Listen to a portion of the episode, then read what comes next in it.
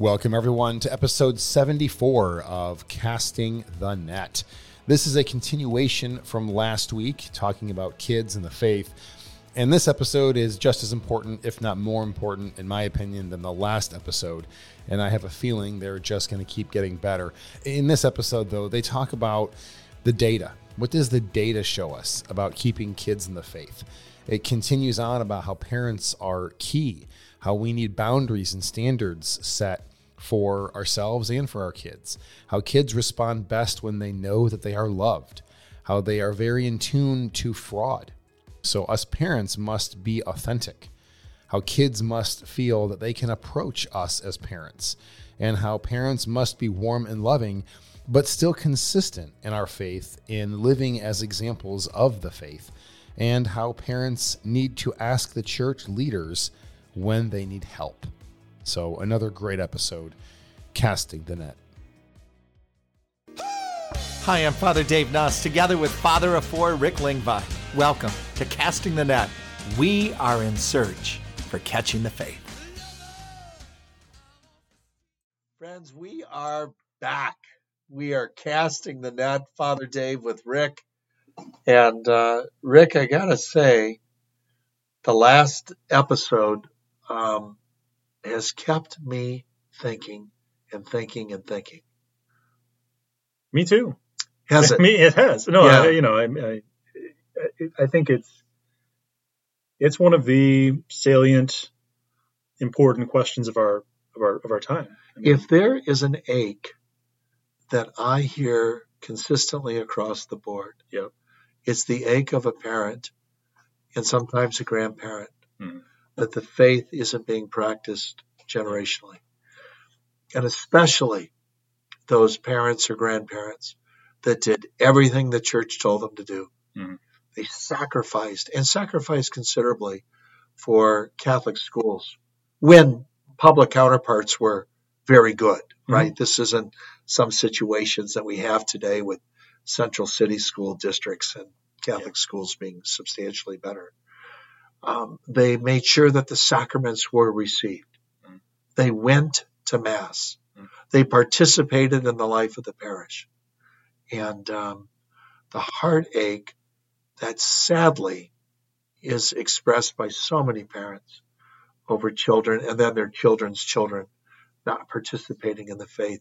And it bothers me too. Mm. Bothers me too. Yeah. And so we were talking last time, really, we launched into a conversation from an article that you had brought to my attention uh, that had been written, I think, a couple of years ago. I was say, did you ever get the date on that? I thought it I, was never two- bothered to look. I it think up, it's but- 2001. I have a copy of the article here, but I don't.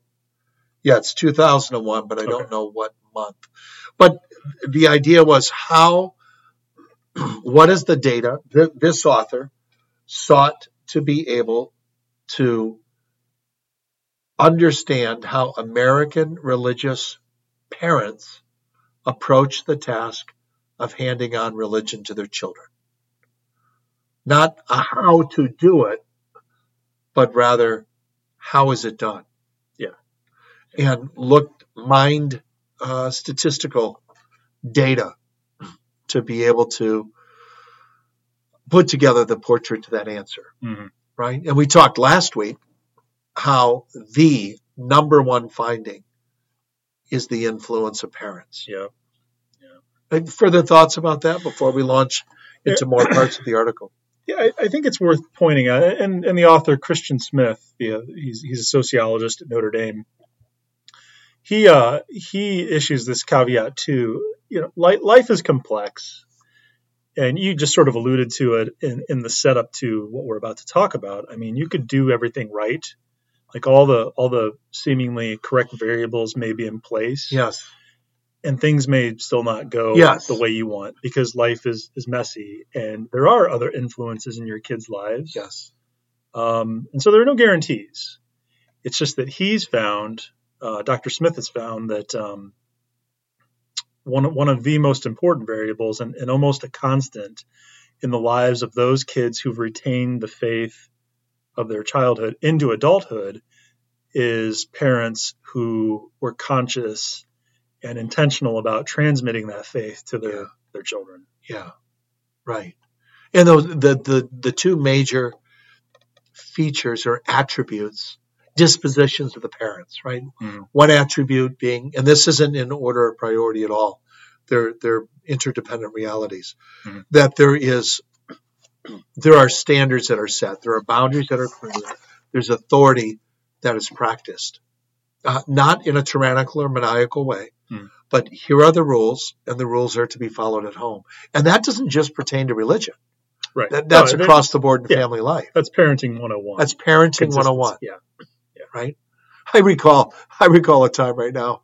My my grandfather, who really was a saint, my dad's mom, uh, wonderful, wonderful man, hard labor of many years, and sacrificed uh, greatly for the benefit of others and his own family without ever drawing attention to himself. Hmm. Really love the man, admire the man, ask for his intercession. Mm. There was one time, I don't know if I was in college or high school, but dinner was served at that time. Hmm. And I opted to be late. Fashionably late. And he, in no uncertain terms, told me the time that dinner always starts Yeah. for everyone who will be having dinner. And at first I was I was disappointed, you know, because I, I let him down and I realized that authority and those rules were expressed to me actually with love and kindness. Mm. And we need boundaries, we need standards. The parents and the grandparents that want to have high popularity ratings with their child are not helping their children to grow and to develop in the faith or as human people. Right. Right. No, kids, without a doubt, kids respond best when they know they're being held to high standards because they're loved. Um, and and that's that's why those two facets that um, the Christian Smith outlines are, are both they have to they have to work in harmony. They have to they have to work in, in Yes. concert. Yeah. There there need to be clear standards. There also needs to be a warmth Yes. um, that shows engagement and, Yeah. and, and forges connection. Yes. Um, and that's just, you know, I- I mean, discipleship in general. yes. Um, you're you're going to catch far more interest in the faith if if you make it seem appealing. Like if if, if you make it seem as though it makes a difference to Right. you, and if you actually care about the person you're you're trying to to evangelize, Yeah. and they can see that. Sure. And and young ones see through it They do. immediately. Yeah. Any Young kind ones- of falsity. They do. They're they're very attuned to fraud. Um, and so, what does that mean for us? Well, it means that, that we we have to it has to be authentic. Yes. Like you can't fake it. We, we have to actually undergo conversion. Yeah. And there's there's no ceiling in this life to conversion. Like in terms of closeness to God, Yeah. we're, we are always growing, Yes. or or we're you know we're we're uh, we're Regressing. regressing or, Yeah. or stagnant. But um, there's no there's no final you know finish line in this life right. to the extent to which we can conform to, to Christ and grow in holiness. Right. Um, so evangel- evangelization happens in us constantly first, and then you hand it on to the kids. Yeah. So those two sides, uh, the standard, the rules, the boundaries, the authority, clearly defined, and the warmth uh, or the warm affectivity. I think the author calls it. Yeah. Uh, which for me also, it isn't a word he uses, but approachability. Mm, That the child and children desire to approach their parents Yeah. with questions questions. Yeah. with concerns because it's safe to do so knowing that the parent cares about them Yeah. right and so both of those are equally important to develop as parents Mhm. how do we how do we uh, promote uh, the children to present themselves i mean you're of course living in the crucible of a family with four children Mhm. and how hard that is some days Well, establishing trust is key, and that trickles down. Um, if they can trust you with little things, they, they will trust you with great things. Uh, to to put sort of a, a spin on sure you know a biblical uh, exhortation. sure Um, Yeah, and, and that's that's what I think Christian Smith's points really um, direct us to is, is fostering trust. Yeah. I had a conversation recently with a, a classmate. She was a classmate at Hillsdale with me. Um, and just you know, for, for listeners who aren't familiar with it, it's it's a small liberal arts college, so I'm, I'm sure there are many who've never heard of it or, or, are not familiar with it. But it's um, tends to be it, it's a pretty politically conservative school. Most students who go there are, are somewhere on the, the conservative political spectrum. This this particular person I was talking with the other day uh, was raised in a Protestant family, um, politically conservative. That uh, and she she was she she is no she no longer identifies as a Christian. She huh. she uh, she abandoned the faith partly because of um, a heavy-handedness. I mean, she attributes it partially to a heavy-handedness from the parents. There was no warmth or uh, hmm. you know affective connection. Right. They were heavy on the um, the, the dictates and the, the establishments of. Or compliance was the demonstration right, yeah. of love. Yeah. yeah. She was also extremely um, put off by a lack of consistency, or what she thought was a lack of consistency in her parents. Um, hmm. What they what they claimed to believe, um, juxtaposed against or juxtaposed with how they live their lives. Yeah. Um, and this is, I've read a few articles that have um, identified this issue with other. I don't. I, I would imagine it's a problem in, in, in, Catholic circles as well, but especially evangelical Protestant circles. Yeah. Parents who um, espouse things to their children, and now as children, yes, I'm sorry, now as adults, yes, they look back and see that their parents haven't remained faithful to what they claimed yeah. was true and what yeah. they claimed was real. Um, so we may want to throw that in there as well. You know, uh, a consistency, um, you know, belief influencing, belief directing practice. Oh, sure.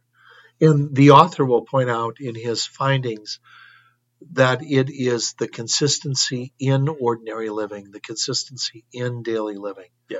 So, how is the faith that might be practiced in worship on Sunday, how is it impacting a decision making, conversation, mm-hmm.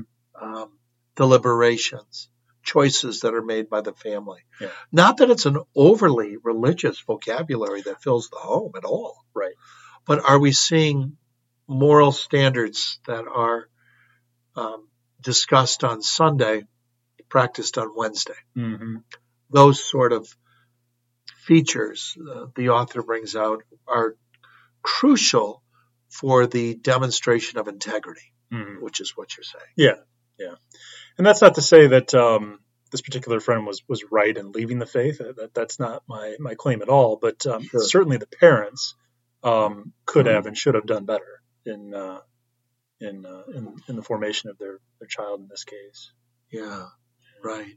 Yeah, it saddens me when you tell me the story here of the friend who, yeah. because the that isn't the only option for her to have chosen. Right. Mm-hmm. Sometimes, uh, sometimes disappointment can fuel, uh, you know, greater, yeah, greater searching. That's right. And I, I, you know, without delving too far into it, I, I get the sense that there was some trauma involved. Um, and so that that uh, elicited a pretty strong reaction against that which he thought was was dramatic. Right. So. If we can somehow help to elevate parents, and when I'm saying elevating here, I'm not talking about performance Rick. Mm. I'm talking about confidence mm. that my goodness, what you're doing is the most important thing as a galaxy. Yeah. As I look across the table at you, it is. It yeah. is. Yeah. It is because done well, everything else has a chance. Mm-hmm. Done poorly, nothing's got a chance. Mm-hmm. It just doesn't. And how do we as church, in this particular instance, I look at church over the years, and over the years would be my time in ministry. And, and tragically, I think time and again, um, many parishes, including some where I've served, and at earlier stages of my own priestly life and ministry, I, I think we had it backwards. Mm. I think that there was a there was a concerted effort, at least when I first started, for hyperactivity in the parish. All sorts of all sorts of opportunities to be involved in a variety of things. Mm. most of which had a strong social orientation to them Social as opposed to catechetical or, devotional. Okay, all right. Devotional. Uh, that's what I was thinking more. Nothing bad about that No, at sure. all. At all. But the parish became a surrogate parent. The parish seemed to become more and more responsible for the role of transmitting the faith. Mm. And what Christian Smith gives to us and others is the parent is irreplaceable. I was really talking about strengthening domestic churches. I mean, Yeah. that, that's a term you've used Yeah. quite often, and, and, And John one. Paul is Yeah, it yeah, sure. frequently. Sure, and it's uh, it's apt. It's an appropriate expression. Um, but you know, left left to its own devices or left alone without support, the, the domestic church will will collapse. Yes. you know, and so I think parishes need to, if if they're they're really going to put their money where their mouth is, um, and live in a way that's consistent with what the church has held about Right. family life and about parenting, it needs to invest in structures that can support the domestic church. Amen. Amen. And in the parish, as a leader, how we need you as um, a leader in a domestic church, Hmm. as a parent, as a father, to continually tell us that we need to help you. Yeah. Oh, yeah. I mean, there definitely has to be a dialogue.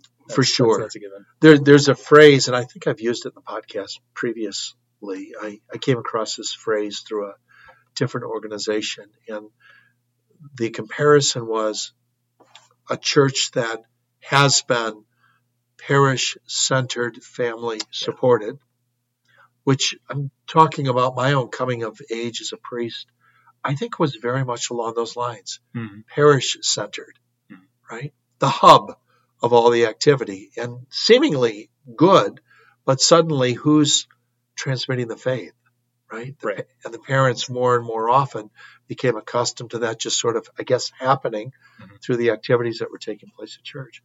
But that transformation to a family centered, parish supported, family centered, parish supported. That's the domestic church. Mhm. That's the church of the home. Whatever the home looks like, single parent, Right. you know, dual parent.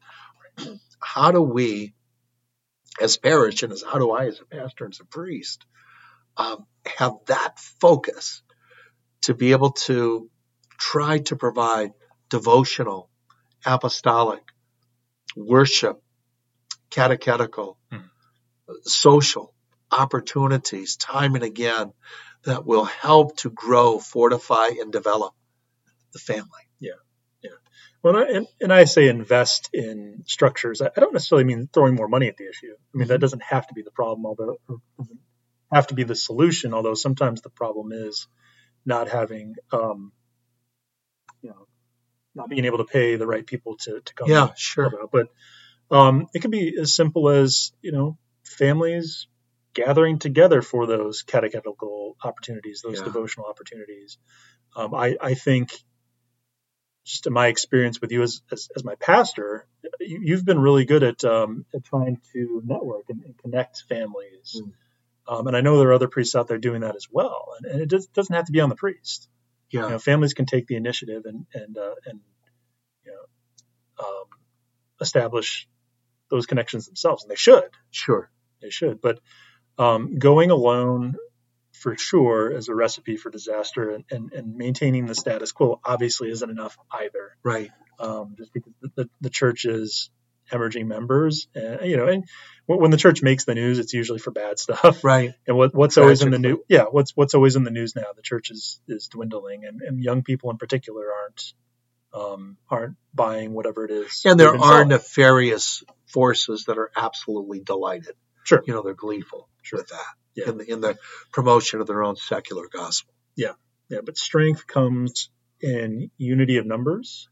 Yeah. Um, I mean, we that that that's rooted in the reality of the inner life of God, right? I Right. mean, he's he's three in one, That's it. bound in love, uh, an eternal giving of, of self going on within the, the very life of God. and we're baptized into that. You know, I mean, which which means we're not just um, oh, I don't know. I'm trying to think of a really feeble uh, feeble analogy, but it's it's it's far more miraculous and robust than I think we we sometimes imagine it to be. We were actually, you know, incorporated into the very life of God, and so that's that's our calling as well to be united in love, um, and that's where we where, where we draw our strength from. Yeah, Amen. I, I I can't improve on that. To the degree that I'm aware of that, I'm going to flourish. Yeah. And when I forget that, I'm in dangerous territory. Friends, we're going to continue this conversation about handing down the faith or how the faith is um, transmitted. You know, we don't enter into the world with faith. It's something that's caught, it's something that's received. And that presupposes someone who is transmitting and giving.